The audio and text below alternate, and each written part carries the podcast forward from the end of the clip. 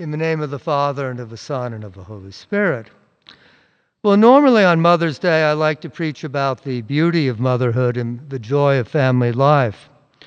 But this year, the church is under verbal attack and threatened with violent protests because of our pro life teachings. The possibility that the Supreme Court will overturn Roe v. Wade is a welcome development, but it will not end the political debate over abortion. And more importantly, it will not change the Church's teaching, which has remained consistent throughout our history. That teaching can be found in the Catechism of the Catholic Church in the section dealing with the Ten Commandments. Abortion is discussed under the Fifth Commandment, which forbids the intentional killing of innocent human life. The Catechism states Human life must be respected and protected absolutely from the moment of conception. From the first moment of existence, a human being must be recognized as having the rights of a person, among which is the inviolable right of every innocent being to life. Since the first century, the Church has inf- affirmed the moral evil of every procured abortion. This cha- teaching has not changed and it remains unchangeable. Direct abortion, that is to say, abortion willed either as an end or a means, is gravely contrary to the moral law. The Didache, a first century Christian work, prohibits abortion and infanticide. You shall not kill the embryo by abortion, and you shall not cause the newborn to perish. God, the Lord of life, has entrusted to men the noble mission of safeguarding life, and we must carry it out in a manner worthy of ourselves and our vocation. Life must be protected with the utmost care from the first moment of conception. Abortion and infanticide are abominable crimes.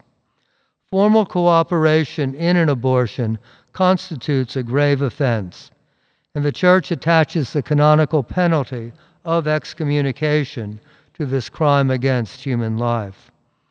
A person who procures a completed abortion incurs excommunication latae sententiae, that is, by the very commission of the offense, and subject to the conditions provided by canon law. The Church does not thereby intend to restrict the scope of mercy. Rather, she makes clear the gravity of the crime committed and the irreparable harm done to the innocent who is put to death, as well as to the parents and the whole of society. The inalienable right to life of every innocent human individual is a constituent element of civil society. And this right must be recognized and respected by civil society and the political authority. This right depends neither on single individuals nor on parents. Rather, and it is not a concession made by society or by the state. Rather, it belongs to human nature and is inherent in the person by virtue of the divine creative act from which the person takes its origin. The moment a positive law deprives a category of human beings of the protection which civil legislation ought to provide them, the state is denying the equality of all before the law. When the state does not place its power at the service of the rights of each citizen, and in particular of the most vulnerable, the very foundations of a state based on law are undermined. And as a consequence of the respect and protection which must be ensured for the unborn child. From the moment of conception, the law must provide appropriate penal sanctions for every deliberate violation of the child's rights. Since it must be treated from conception as a person, the embryo must be defended in its integrity, cared for, and healed as far as possible, like any other human being.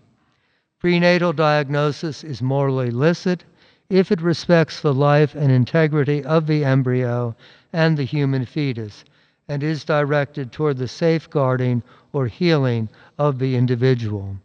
It is gravely opposed to the moral law when this is done with the thought of possibly inducing an abortion depending on the results. A diagnosis must not be the equivalent of a death sentence. Please note that this teaching is divinely revealed and cannot be changed. It does not matter what any priest or bishop or pope, what any theologian or politician or Supreme Court justice says. An intentional abortion is a grave moral evil and a sin against the fifth commandment. Like any sin, abortion can be forgiven and the sinner reconciled to the church. But for the process of forgiveness and healing to take place, the sin must first be acknowledged and a sense of perfect contrition must be made manifest. May God bless our nation and may her laws always protect the sanctity of human life. In the name of the Father, and of the Son, and of the Holy Spirit.